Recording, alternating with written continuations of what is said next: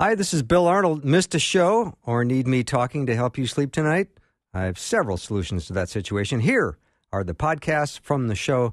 You are the best for listening and supporting Faith Radio.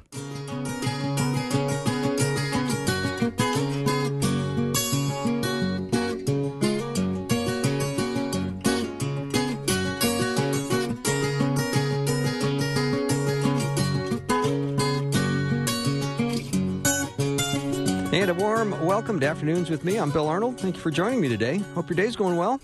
We're going to have a wonderful hour with Dr. Mark Muska. He is already on our line, ready to take any and all of your questions.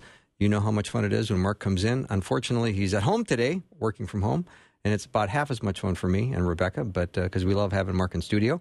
But he is uh, Bible is open and he's ready to answer your questions. So I know you've got some. Let me know what they are. Send them over via text at eight seven seven nine three three. 2484 877 933 2484. I've got three questions for him just to get things started. They are all in the book of Luke. So open up to Luke, and we'll be back in 60 seconds. We don't need to live in fear. Here's Dr. Linda Mintle. The best thing is to say, okay, I feel really anxious right now, but it's going to be okay because I can take it. You have to learn to tolerate that negative feeling. But the more you face it, the better it gets. So don't run from fear when those anxious thoughts come into your mind. Don't try to push them away. Instead, allow them to come, tolerate that, and then correct your thinking with something that's a little more rational, like, yes, I'm afraid, but God is with me and He will get me through this, and I can deal with it. I can do it. And if you say to yourself, I can do this, it might be hard, it might be difficult, you correct that thought into something more reasonable, you're going to find out that you're going to tolerate that anxiety and you're actually going to decrease the fear. Listen to Calming Fear Amid the Coronavirus Outbreak at myfaithradio.com. Just click on the Dr. Linda Mintle Show under the program tab.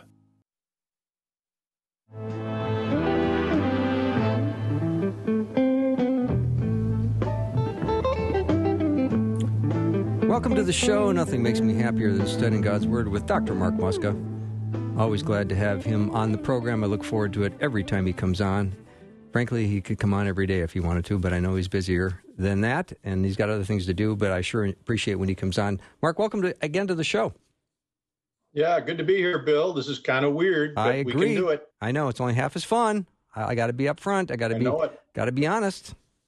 Well, I'm going to I'm going to open up the lines for listeners to send in text questions. Again, that's 877-933-2484. I got a couple questions of my own I'd like to get started with. And they're okay. all out of the book of Luke. So in Luke chapter 1, I see that the angel Gabriel has visited uh, Zacharias and was asking, uh, they were asking how he and his wife Elizabeth could have a son when they're so old. And mm-hmm. he comes right out and says, you know, I am Gabriel. Do you know where I've come from? And I do you know that I stand in the presence of God and was sent to speak to you and bring you these glad tidings? And I think there's no tone in Scripture, but I would love to kind of speculate, maybe no need to do that, as to the authority with, with which he came. And when he silenced Zechariah, was that his own doing, or was that something that came directly from the Lord? Oh, it's God doing the silencing, I think. But uh, Gabriel, remember, he's he's God's messenger, so he's going to convey to God what uh, he hears and what he's uh, uh he's going to tell uh, uh, the John's father here what he's been told to tell him, and he's got that kind of authority. I wonder sometimes, Bill, if he was a little indignant there, and maybe he even spread his wings out, you know, like to show his stature. I, I am Gabriel. I yeah, I wondered that too. I stand in the presence of God. You know, wow. And he said, Mark, um, you will be silent and not be able to speak until the until the day this happens, because you did not believe my words, which will come true at their appointed time. And I yep. thought, well, they, you meant the Lord's words, not your words. But I know that he's speaking on behalf of God. But I'm always right. wondering what kind of swagger he had when he was saying, I am Gabriel. yeah. Yeah. Do the angels have swag? I, I don't know. That's a good question. Yeah. we'll have to ask him one of these days. If we ever see one, I think we'll be uh, a little bit humbled. So yeah, but he spoke a little bit more tenderly with Mary, didn't he? He did. Just a few verses later, uh, Mary questions this in verse 34 after he says that you're going to you're going to bear a son and he's going to reign over his kingdom will and never end. And Mary says in verse 34, How can this be since I'm a virgin? Uh, but in this case, Gabriel didn't rebuke her or uh, reprimand her. Uh, so I'm wondering if the words of the page can't convey the tone and the attitude of the heart that Gabriel picked up on. Mm-hmm. Wasn't speaking in faith there. Mary is. She's just got a question. There's nothing wrong with asking a question if you're believing the Lord. So he re, he responds much gentler to her than he did to Zacharias. Yeah. Now I'm going to jump over to Luke chapter 7, and I found Okay. uh, the centurion's uh, servant, who is uh, the master uh, valued highly, was sick and about to die. And the centurion heard of Jesus and sent some elders of the Jews to him, asking him to come and heal his servant. When they came to Jesus, they pleaded earnestly with him, The man deserves to have you do this because he loves our nation and has built our synagogue. So Jesus went with them. He was not far from the house when the centurion sent friends to, to say to him, Lord, don't trouble yourself, for I do not deserve to have you come under my roof. That is why I did not even consider myself worthy to come to you. But say the word, and my servant will be healed. For I myself am a man under authority with soldiers under me. I tell you, I, I tell this one, go, and he goes, and that one come, and he comes. I say to my servant, do this, and he does it. When Jesus heard this, he was amazed at him, and turning to the crowd, following him, he said, I tell you, I have not found such great faith even in Israel. As I read that, Mark, and I see that this uh, centurion has tremendous authority, people are obviously going to do what he says without any Yep. lip whatsoever. So Yep. when Jesus says, This is such great faith, I've, I've never seen this great of faith, explain how that is such great faith. Well, it's great faith because he sees that Jesus has this authority. And it's not because Jesus has a halo around his head or he's got all these soldiers marching with him with showing some kind of authority that would be obvious to anybody. He looks like just uh, any old schmo there walking around in Israel at that time. But the centurion recognizes this guy's got the kind of authority that I've got. And so his word is good enough I don't have to see it. I don't have to come personally. I'll take his word as authoritative. That I think that's what he's getting at. Mm-hmm. I like that. Appreciate that answer, Mark. Okay, let me jump over to uh, Luke 8 now. And I love Okay. this story of Jesus restoring uh, a demon possessed man. And the description of this you've been, guy. You've been having some fun in, in Luke, haven't you? I have been, yeah. And when I'm reading the description of this guy, uh, I tell you, this guy scares me. you know, for a long time, this man had not worn clothes or lived in a house, but he lived in the tombs. And he could break out of chains, all right? yeah, and he's got kind of creepy. demons in him, all right? So Jesus comes Yep. along and sends the demons into a herd of pigs. And now all of a sudden, this guy is kind of uh, dressed and in his right mind, sitting at the feet of Jesus.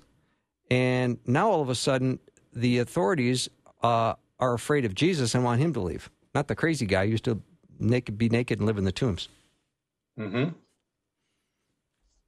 Yeah, they're they're uh, they they uh, they are a little bit too close to some power here. Okay. They were to death of this guy being demonized the way he is, and here Jesus is able to just take that and whoosh, get rid of it just like that. Who is this that that's in their midst? They're afraid of him. He's got that kind of power over the demons. Uh, uh, that uh, they they're they're very unsettled by that. It, it doesn't draw them to Jesus. Uh, it it causes them to fear him. Remember, they didn't know much about him either, and his message, but they certainly saw his power on display with this demonized guy. Yeah. I love uh, verse 39. It's Jesus says, Return home to this demon possessed man. Return home and tell how much God has done for you. So the man went Yep. away and told all over town how much Jesus had done for him. Probably didn't take much convincing, did it? No. Well, you, you know, in people's lives, even today, Bill, when you have people that were just a train wreck and they're they're miserable, they might be addicted to things, uh, they've made a mess out of their lives, and then Jesus comes, uh, not personally, like uh, in this gospel, but uh, they put their faith in the gospel and depend on Jesus for the forgiveness of sin and peace with God, and uh, the the transformation is remarkable. And so there's that same kind of power today. People know the person before Christ, and now a totally different person. It's just not conceivable that somebody can do that themselves. There has to be a greater power at work there than just uh, self determination and effort. And that reminds us both, Mark, of the power of the testimony of a changed life in Christ. Yep. Very difficult to argue against that. Isn't that the truth? You all can share your own story. And that. Yep. Well, you got a beauty. I know that. And mine isn't so bad either. So that's a good uh, point. Christian's testimony is powerful, though. Yeah, good point. All right, here's a question from a mm-hmm. listener. Um, after Jesus rose from the dead, why didn't he present himself to his opponents, such as the Jewish leaders? Yeah, that brings out kind of the dark side in a lot of us, you know, that he could have had a whole lot of fun with people like Pilate to just come. His wife has already been having visions and been troubled, but think of what Jesus could have done to just to appear to a Pilate and go, boo, you know, or something like that. That that gets us, there, there seems to be some satisfaction in thinking about that.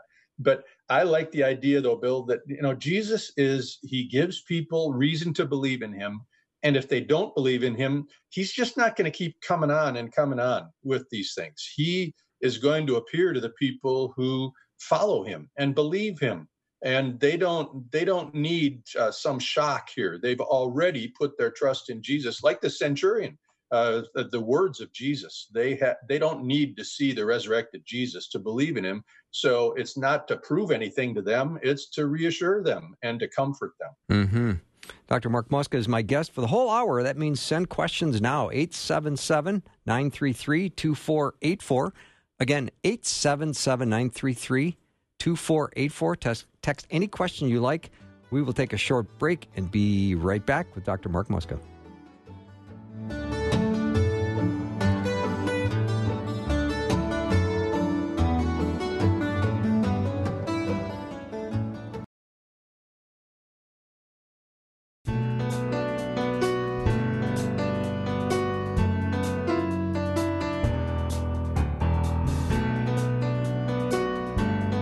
Welcome back to the hour I have with Dr. Mark Muska. That means any question you have about the Bible, maybe there's been something that's been nagging at you for a long time, you just want some clarification on.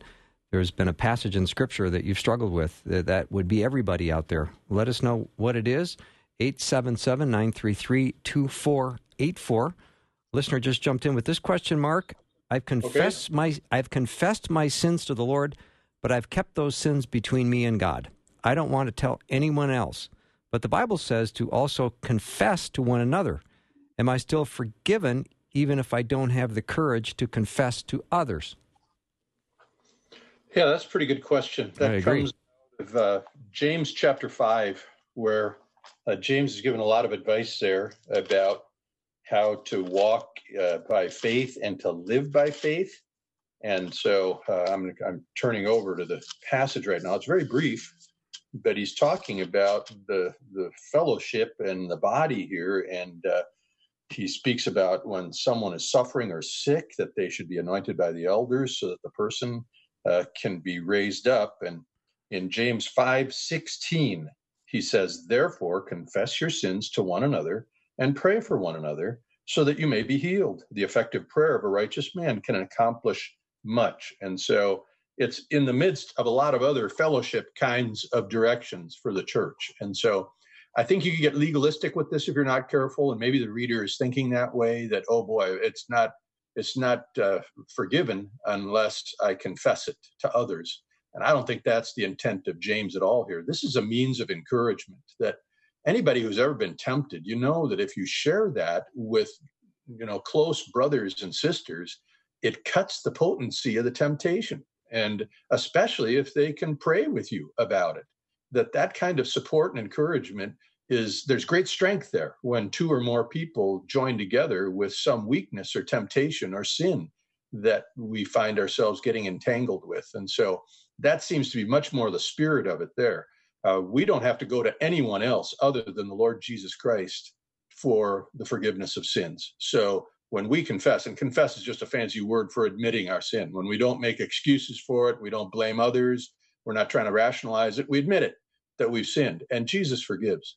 I would say the only caveat to this, though, Bill, and to this listener, is that if you have sinned against someone else, there may be the need to go and make that right.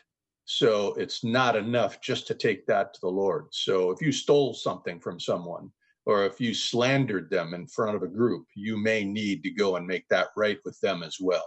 That's appropriate for uh, uh, for uh, forgiveness to f- find its uh, fullest measure. I like that, Mark. Another question a lot of Muslims are having dreams about Jesus with the information on who to contact to become a Christian. Uh, do you find that to be uh, something that you're hearing about as well, as well, and that yeah, confirms what what Scripture teaches? Yeah, there's plenty of documentation of this kind of thing, and it's coming from people that I consider sober minded. They aren't, you know, hysterical or attention getters by trying to do something like this. That they report these kind of things. Um, I read a book on Islam a couple years back there where there were several testimonials like this, and so uh, it appears as though uh, God is uh, uh, using avenues of uh, reaching people that maybe are um, uh, distinctive in the last few decades. That hasn't been so much the case. anyone who's studied Islam and, and and the awakening that's taking place among those with Muslim backgrounds, it, it's unprecedented in the 21st century here now of the, God opening the hearts of many of these uh, dear Muslim people to the gospel and to the Lord Jesus. And it seems as though dreams and then miraculous healings as well are part of this. I, I witnessed this myself. And uh, my wife, by the way, my wife is sitting here with me now for encouragement. So you can say hi to her if you want to, Bill. But, hey, uh, Karen. Nice to have you around. my uh, my wife and I, we were in Beirut, Lebanon, three years ago, and we heard this right out of the mouths of this Muslim family that the whole caboodle had turned to Christ. Wow! Put their faith in the gospel, and one of the determinative things was, is the dad in the family had an illness that none of the doctors could uh, treat, and so the Christians there, his wife had already become a Christian. So they invited a few Christians in to pray over him, and he was miraculously healed. And it got his attention to the point that he put his faith in Jesus and in the gospel. And when the dad does that, the rest of the family followed right along. So uh, I have no reason to call that into question when something good like that happens from this, people put their faith in the gospel and Christians are encouraged and strengthened in their faith. Uh, I'm nodding my head yes to that. I'm not shaking my head no. Nice, nice. All right, Mark, here's something I've been work chewing on for the last couple of weeks. And this is a passage that is in uh, the book of John, chapter 20. And I will start in verse 21. Again, Jesus said, Peace be with you. As the Father has sent me, I am sending you. And with that, he breathed on them and said, Receive the Holy Spirit. If you forgive anyone's sins, their sins are forgiven. If you do not forgive them, they are not forgiven. Mm-hmm. Please talk about that. Uh, anything specific? Well, I could talk. We know Jesus alone has the power to forgive sin. Yes. So is he is he giving the disciples authority to say yes, your sins have been forgiven, or no, your sins haven't been forgiven, based on uh, the authority of God's word? Yeah, I think that's I think that's pretty close. I have to be fair here that of, of our uh, Roman Catholic friends uh, take this a little bit of a different direction as a directive here now for the priesthood being able to convey. Remember, the word priest means go between or mediator. Mm-hmm. So these priests are able to declare forgiveness of sins as God's mediators. And this is one of the passages that they'll use to uh, uh, back that kind of uh, uh a position up. Uh, I think what what's happening here is even more unique, though. It's the apostles themselves. They're going to be sent out with the message. Jesus is saying that right here. And he is giving them the authority to say, what you proclaim as the gospel is authoritative. That the, the teaching of an apostle is true. And so you have the ability now and the authority to be able to say, if someone resists or rejects this message, you can say to them, Your sins aren't forgiven. And if someone does accept the message and put their trust and dependence on Jesus for the forgiveness of sin, they can authoritatively say, yes, on that basis, your sin is forgiven. They have that ability to do that. Uh, sometimes we don't recognize the apostolic power here that came uh, from Jesus to these apostles. Uh, just think of it for a minute, Bill. The New Testament, one of the key tests of a book being included in the New Testament early on in the first few centuries was the test of apostolic authority. Mm. Was it written by an apostle or was it written under the supervision of a, an apostle? If they couldn't answer that yes, it took a while for a book to be accepted into the New Testament. So uh, that that authority appears to be uh, when they proclaim the gospel, they can say truthfully whether someone's forgiven or not based on their response to the gospel. That's really interesting. I know the the passage, and I can't think of exactly where it is right now, but there is one mediator between God and man, the man Christ Jesus. It's a memory yep. verse. I just can't figure out the address for it, um, which is so like me at times. Um, but mm-hmm. That is certainly a point of contention in in denominations, uh, mainline denominations, and certainly causes difficulty for people who've come out of that. Yeah. I, I, wish we could uh, come together on that and really talk more about what we see together uh, uh, alike and unified rather than constantly picking at each other over the things we differ about with there because there's a whole lot that we share in common across these denominational traditions. Yeah. All right, Mark, I'm going to take a break in three minutes. And I also okay. want to just let listeners know that uh, your questions are absolutely welcome. I, I practically insist 877 933 2484. But I would love in the next couple of minutes just to get your personal side of how you're processing the world right now. And, and do you, when you go to God's Word, is, is there certain places you go for comfort more than others? And, and how are you processing what's going on in the world right now? Is that for me or for the re- uh, listeners? No, that's for you. Oh, that's for me. Yeah. Oh, I, I, so Karen, hold his hand while he talks now. Yeah, that, this I, I need that. I need that help. I do. um, uh, I don't. I don't take a lot of different things. I take just one or two things and really try to dwell on them and okay. focus my mind on them. And so, uh, one of the things uh, that I look to are the promises of God that we can trust Him when we're anxious, when we're fearful, we can trust in him. And maybe the best verse of all time in the Bible for that one is in First Peter 5, where he uh, Peter urges us to humble ourselves under the mighty hand of God that he may exalt us at the proper time, uh, casting all our anxieties upon him because he cares for us. And I love that because it's so positive. Mm-hmm. Uh, sometimes we get so negative and we hear, you know, don't do this. Uh, sometimes I wonder, I've I've heard uh, some people online and everything saying, well, don't worry or don't be afraid. Well, that's great. But what do you do? Right. That it's like saying to someone, don't breathe. right. Well, I am afraid and I am worried. But the positive side of that, and I appreciated it, at one of your spots at the early part of the program brought this out that when we put our thoughts on trusting God and specific promises that He has, that will fill our minds yeah. and our hearts. All right, Mark. So it's not like we're not going to be afraid anymore or fearful, but we've got a way of focusing ourselves on what we do know and what we do believe about God and uh, we got to jump. We depend on Him. We got to jump. We'll be right.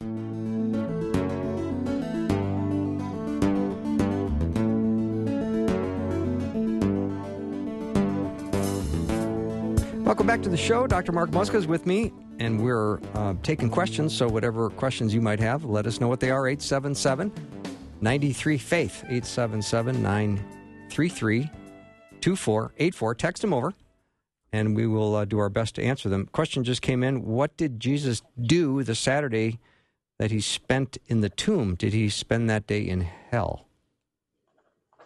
Yeah.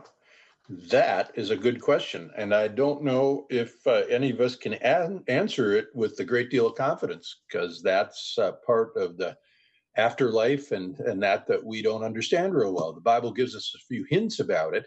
Uh, there's creeds, though, that bring this out. Maybe the listener was thinking about that, where uh, it talks about Jesus uh, dying and then descending into hell, and then on the third day he rose from the dead, and so forth. And so, uh, was he in hell? Uh, I think we have to be careful there, Bill, because on the one hand, we have no way to comprehend what it was for him to bear the sin of the world and the idea that he was separated from the Father because of that on the cross. And he paid the penalty of the sin of the world. Hmm. We can say that, but there's no way that we can grasp that. How can the Father and the Son be separated? Period. You know, right. what, what's that supposed to mean? And so we're filled with a whole lot of question marks there. But something that helps me a little bit is that this idea of him descending into hell. Uh, Peter talks about this a couple different times about him preaching to the the souls imprisoned and all this in the afterlife. Uh, you have to remember that there was a very uh, a common understanding of the cosmos in this day and age when the Bible was written, where the the the heavens were the place that was the spiritual domain domain. That's where the angels existed. God exists in the heavens. The earth is where we live and then the so-called nether world or the underworld that was the place for those who have died. And everyone who had died not just those who were sinners and going to be judged by god but even the righteous. Jesus plays off of this with his parable of the rich man and lazarus where the the the, the uh, poor man Lazarus goes to be in this place of comfort, or Abraham's bosom, or at Abraham's side in the nether world. And so that would be the idea of Hades or hell or whatever it is. So by saying this, it's the, it's merely the idea that Jesus went to this nether world, this place of the dead, mm-hmm. but he stayed there. He was raised from the dead, and he came back and overcame death by his resurrection. So, really interesting. Mark, John the Baptizer uh, was the forerunner to the Messiah, and yet yep. he had his own followers. What was yep. what's up with that? Well, you got to remember, John came out for ministry before Jesus did. That uh, they were both about the same age. Oh, John good point. And uh, John was ministering, and uh, he was he was quite a sensation uh, I like the way Matthew brings this out that everybody's coming out to Matthew. He's getting the attention of the Jewish leaders in Jerusalem.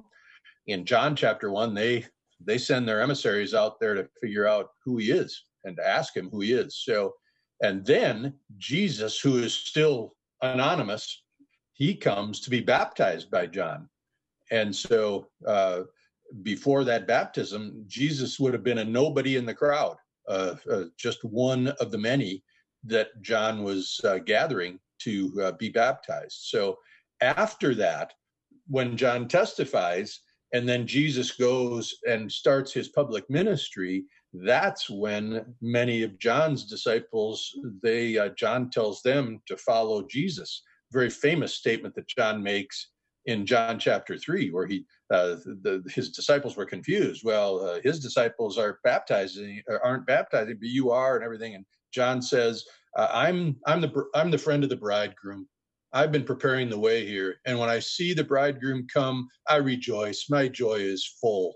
And then, very famous statement that John makes: uh, "He must increase, but I must decrease." And so, John's disciples were making their way over to Jesus after John's decline, you might say. Mm-hmm. Uh, uh, he fulfilled his ministry. He fulfilled what he was sent to do. Really interesting answer, Mark. Thank you for that. Uh, let's uh, shoot over to Second Corinthians chapter 12. Okay. I need to hear you turning pages. I'm not. Oh, there I go. There, there. I heard it now. Don't forget. Okay. All right. And Paul is talking about the thorn in the flesh that was given to him. Yeah. And he yeah. pleaded three times that it might depart from him.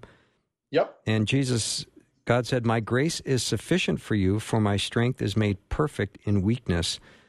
Yep. Paul says, Therefore, mostly, uh, most gladly I will then rather boast in my infirmities, that the power of Christ may rest upon me.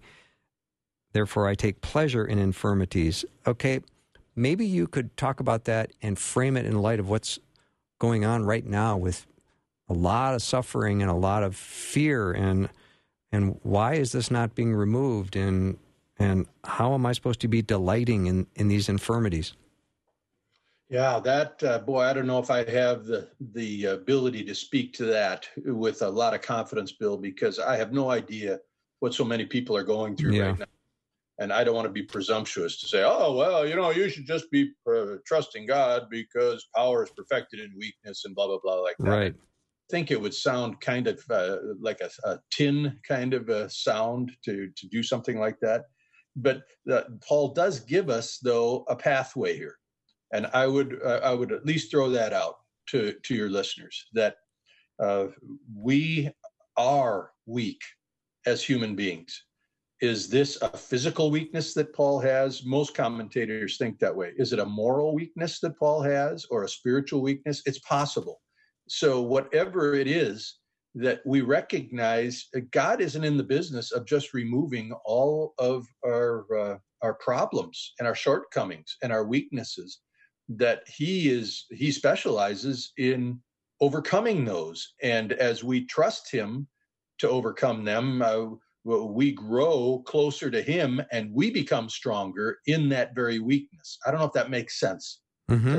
something like that. But uh, I, I i think the challenge is before all of us i was thinking about it before the program that you know, we haven't had anything like this happen for a while. I mean, uh, one of the major things we can refer to in America is uh, 911. Mm-hmm. But that's almost 20 years ago now. And there's a whole lot of people that don't remember that real well. But we were shaken at that time as well. And so I don't know if it's God's purpose to have these kind of things happen with this pandemic and 911. And then when I was a kid, it was the whole uh, nuclear holocaust potential that scared us all half to death as kids in the 60s and 70s. But whatever that is, it may not be the reason why God has these things taking place, but it certainly is a derivative for us to use these opportunities to be be strong in Christ and we find our strength in him and not our own confidence and our own abilities. So if it takes a thorn in the flesh, uh, uh, again, I wouldn't say uh, great, but it's something you can nod your head with a frown on your face and say, this is very difficult. But yes, it is an opportunity for us to see God's power perfected in our weakness. And so uh, I appreciate hearing pastors. My own pastor said it this last Sunday that, of course, he's he's got fears. He's anxious about this, but he's taking this to God and he's trusting God to uh, work through this and to bring his strength to bear when our strength falters. So it's a great reminder. Yeah, and your truthfulness is so comforting right now. I appreciate that. Thanks. All right, in Matthew chapter 18, I need to hear pages turning again. No. Okay, you don't need to. Uh, verse 3, it says, And he said, Truly I tell you, unless you change and become like little children, you will never enter the kingdom of God. What is the best way to understand what it's like to come as little children? I think that it, helps us right in uh, the next verse there, uh, because uh, children have a humility that, uh, uh, oh, I'm, I suppose there's some cocky kids out there, but most of the time, children are, are naive, they are inexperienced, and most of the time they know it. And so in verse 4, you just read verse 3. Truly I say to you, unless it, you are converted and become like children, you will not enter the kingdom of heaven. Verse 4, though, whoever then humbles himself as this child, he's the greatest in the kingdom of heaven. That it is an act of humility to put your faith in the gospel. Because by doing that, we recognize I have a big problem that I can't deal with myself. It is bigger than me. It's Jesus talking about this slave who owned his master 10,000 talents of money. That's like uh, 300 million dollars, you know. You got to ask how is he getting that, that that far? But Jesus, he's using hyperbole there. He's it's as if he's saying this slave owed more to this master than he could ever repay.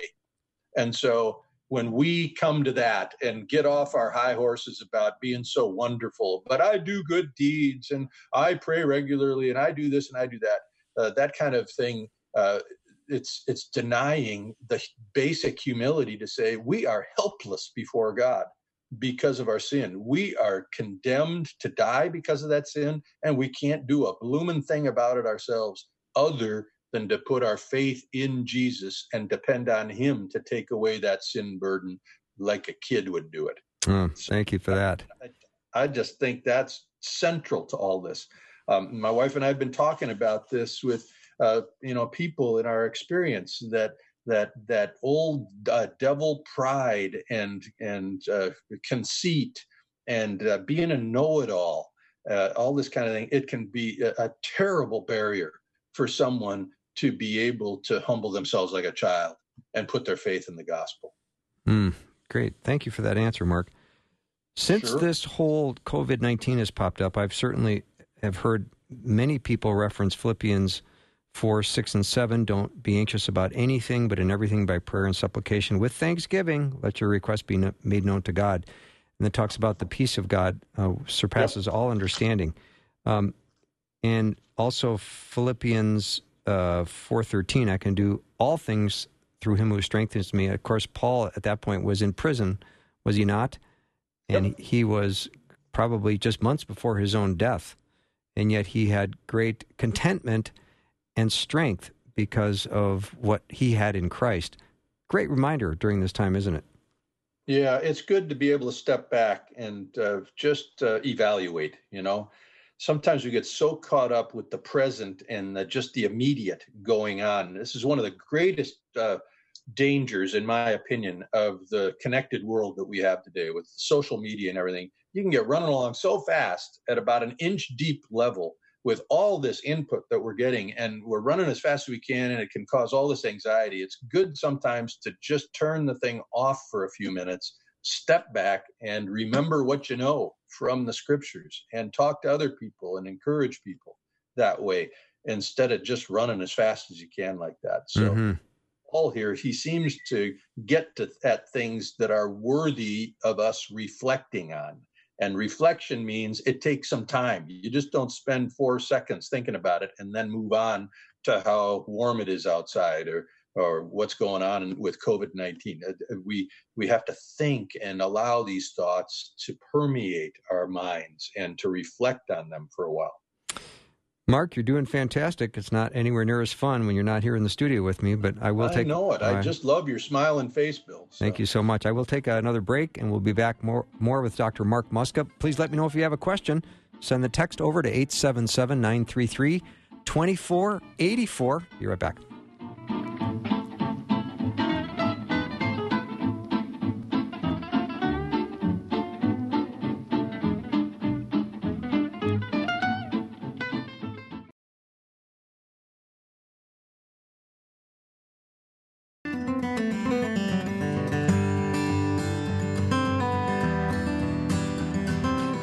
Back to the show. I'm Mark Muska on the program, or also known as Dr. Almost Knows It All. Oh, right. Yeah, there are you out of line there. That- yeah, well, anyway, here's a couple questions. I've just been distracted here because I've been looking at pictures of my grandchildren. Yeah. Karen's- Let's get back to work here. Enough grandkids I for know now. it. All right, Yeah. here's a question. Uh, in Jeremiah 5, God challenges the people of Judah that there isn't one honest man left. Wasn't Daniel living in Judah at this time? Yeah, Jeremiah five. Uh, that that I, I'm not sure if I can answer that one uh, because the the time sequence is very difficult in these chapters of Jeremiah. I've just been preparing my online course in Jeremiah this week, and Jeremiah is an anthology of Jeremiah's prophecies over a number of years, about three decades, and so this whole thing here about you know not a god a, a godly person the i think it's probably a uh, a uh, hyperbole where somebody could say ah but jeremiah you know what about daniel? You're, you're not telling us. Well you get the point. There's there's lot virtue in this town at this point. So uh, i think that we have to take it in that sense that uh, when it comes to people seeking the Lord and doing the right thing, it's not a big crowd. Most of them are going in the other direction. Mm-hmm. And part of that question that the listener uh, came in with was as I read the prophecies and the invasions in the Old Testament, I struggle to keep the timeline and the characters straight. And the question Yep. is do you have any good books that will explain the historical context of the Old Testament? Yeah, there's quite a few introductory books to the Old Testament, and you can even get more specific for uh, introductory studies in the prophets, or even introductory studies in the major prophets. Like a good Google search and and uh, going to some of these uh, book uh, stores online, you you would find some uh, really good stuff. I can't think of one in particular right now that I would recommend, but uh, there's plenty of resources. In fact, you don't even need to buy a book for this. The online resources are so impressive that you just do some searches and you can you can get this uh, out there pretty pretty easily. Mm-hmm. Mark, this next question that just came in fascinates me because I love this part of uh, the scripture where uh, Jesus is arrested in the garden and a scuffle breaks out, and uh, Peter whacks off the ear of the soldier named Malchus. And before they cart Jesus off, he picks up his ear and puts it back on his head. Yeah. So why why and the question is why was it important that Jesus restored his ear? Oh, I don't know. I mean, you you could speculate about that for a long time. He's in the business of healing people, and so uh, this is an opportunity. It, it may be something that's going to be rehabilitative for Peter. That you know you did this impulsively because he does rebuke Peter for this, and uh, a very famous statement there where he tells Peter, "Those who live by the sword will die by the sword." Are you really sure you want to do this? And so it may be rehabilitative for Peter, and uh, it may be for some other reason that is not revealed to us in the scripture. But I like it that it's so specific to give us the name here Mm-hmm. and exactly what happened. It seems like an insignificant, trivial detail, but that to me argues for the the believability of this whole thing, where it's getting down to nitty gritty little details like this that if you're in a myth or in a fable, they just don't bother with this kind of details. Right. It doesn't read. So it contributes to the genuineness of the the uh, the uh, gospel account. It's as if the writer's right there saying, "I watched this happen. I was there to see what happened here, and this is what happened." Yeah, when I think of the miracles of Jesus, I mean, his bookend miracles would be, let's see, the wedding feast at Cana, where he solves a catering problem. And then this Yeah. would be the restoration of, of Malchus's ear, would be the last kind of miracle he would do uh, Hmm. as he's being led off for his night of horror and then his next day crucifixion. He's still Right. he's still meeting people's needs. How awesome is Yep. that? Yep. The miracles served a couple purposes, and that's one of them to meet the needs of people, and sometimes trivial, the not that important. Who cares if they're out of wine at the at the wedding? Uh, and, and yet, it, it's all important to Jesus. Nothing is too trivial for him, but it also bears witness to who he is. Uh, John makes that explicit at the end of that parable in John chapter two about Cana, where he says that he did these miracles. It was the first of his miracles, and his disciples believed in him. Mm-hmm. That was the point of it, is to to further build their faith in him from doing these miracles. It wasn't just a dog and pony show to impress people. He was interested in seeing them come to faith in him as the Messiah. The listener that asked that question, Mark, chimed in with a second one. Is it possible Okay. that it restored him to the priesthood because they couldn't be a priest and have any flaws? I wasn't Oh. aware that Malchus would be considered a priest. No, I'm not sure either about that. I'd have to look at that further. But uh, I he was just a soldier. possibility.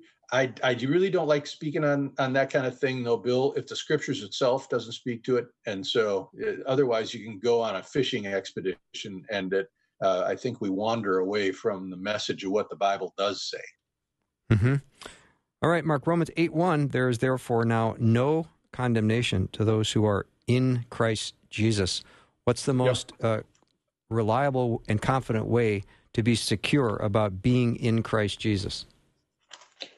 Well, he's been developing this all the way through the God, the book of Romans of what that means. It's in particular, it's in contrast to the conflict that he talks about between the spirit and the flesh in chapter seven, because uh, you have to back up a little bit there, where he says this is such a terrific war that goes on within me between my flesh, which is is is prone to sin and drawn to sin, and my spirit, which wants to serve God. And so, let me just read a couple of the verses here. Seven twenty four. He says, "Wretched man that I am, who will set me free from the body of this death?" And then he answers his own question. He says, "Thanks be to God through Christ Jesus our Lord." And he says, So then, on the one hand, I myself with my mind am serving the law of God, but on the other, with my flesh, the law of sin. And then he says, Therefore, there is now no condemnation for those who are in Christ. So we are in Christ when we have put our faith in Jesus to justify us, in Paul's terms, in Romans, to uh, declare us uh, righteous in the sight of God uh, just like a judge would do, that he would make a proclamation or make a decision to uh, declare us free from sin because we're depending on Jesus as our substitute to take it away from us. And because of that, we can have this confidence that we are not under God's condemnation any longer. We are righteous in Christ because he is righteous and we Hmm. All right, you went a little quiet on me there, Mark. I don't know if you uh, are gone or not. Oh, really? Oh, you're back. oh, good. You're, you're back. You're back. Are you able to hear me? Yeah, I can hear you I now. went just on fine. there for a while. How long was I gone? I don't know, 20, 30 minutes. wasn't that long. Really? Yeah. All right. You're you're scaring me. No, no, you were just gone for a second or two. All right. Oh, okay. Yeah. Um, here's a question that I'm wondering if you've been asked outside of this show with now a worldwide pandemic happening. What are some of the possible spiritual implications and how that might be affecting what's going on in the world right now?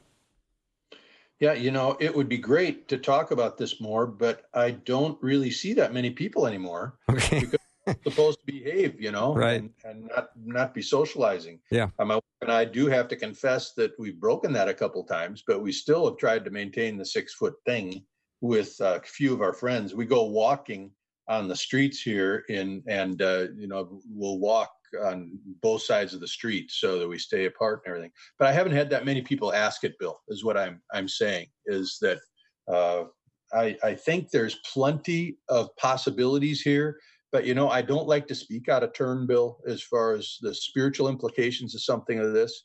I think we can, what we've talked about already on the program, we can take this as a challenge from God.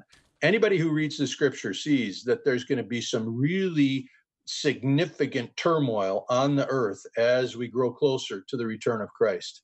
And this is just one of the possibilities here. And I look at those things as tests to say, okay, whose side are you really on? You can sit in a church pew on Sunday and and talk about how much Jesus means to you, but this is a test. Uh, it's almost like those old tests of the emergency broadcasting system. Remember those? Oh, yeah. 30 seconds. You're going to be tested here. See what your reaction is going to be to a pandemic, uh, something that's out of control. Uh, you can talk a good talk, but are you going to live a good live here in the midst of this?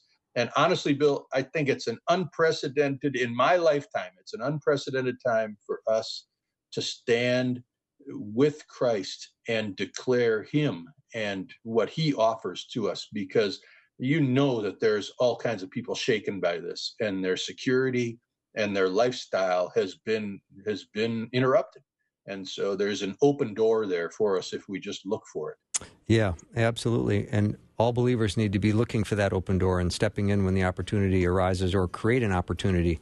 You don't have to wait for it, go create one. Yep yep Mark, thank you so much. Karen, nice to have you with us today, even in uh, silent next to Mark. It's nice to have you know that you're there. Thank you so much. And uh, thank you for uh, coming on, Mark. yeah this has been fun it's always is bill just wish we could be in person Yeah, that's my exact sentiment. Dr. Mark Muska has been my guest. That wraps up our hour with him. You can keep sending questions questions if you like, because I always store those for the next time he's on. So just so you know, if you uh, wake up in the middle of the night and go, "I got a question for Mark Muska," just text it to me. I'll keep it in a file and have it for next time. That wraps up hour one. We'll be right back with hour two. David Wheaton's going to be joining me, and Kim Katola. It's going to be a great hour.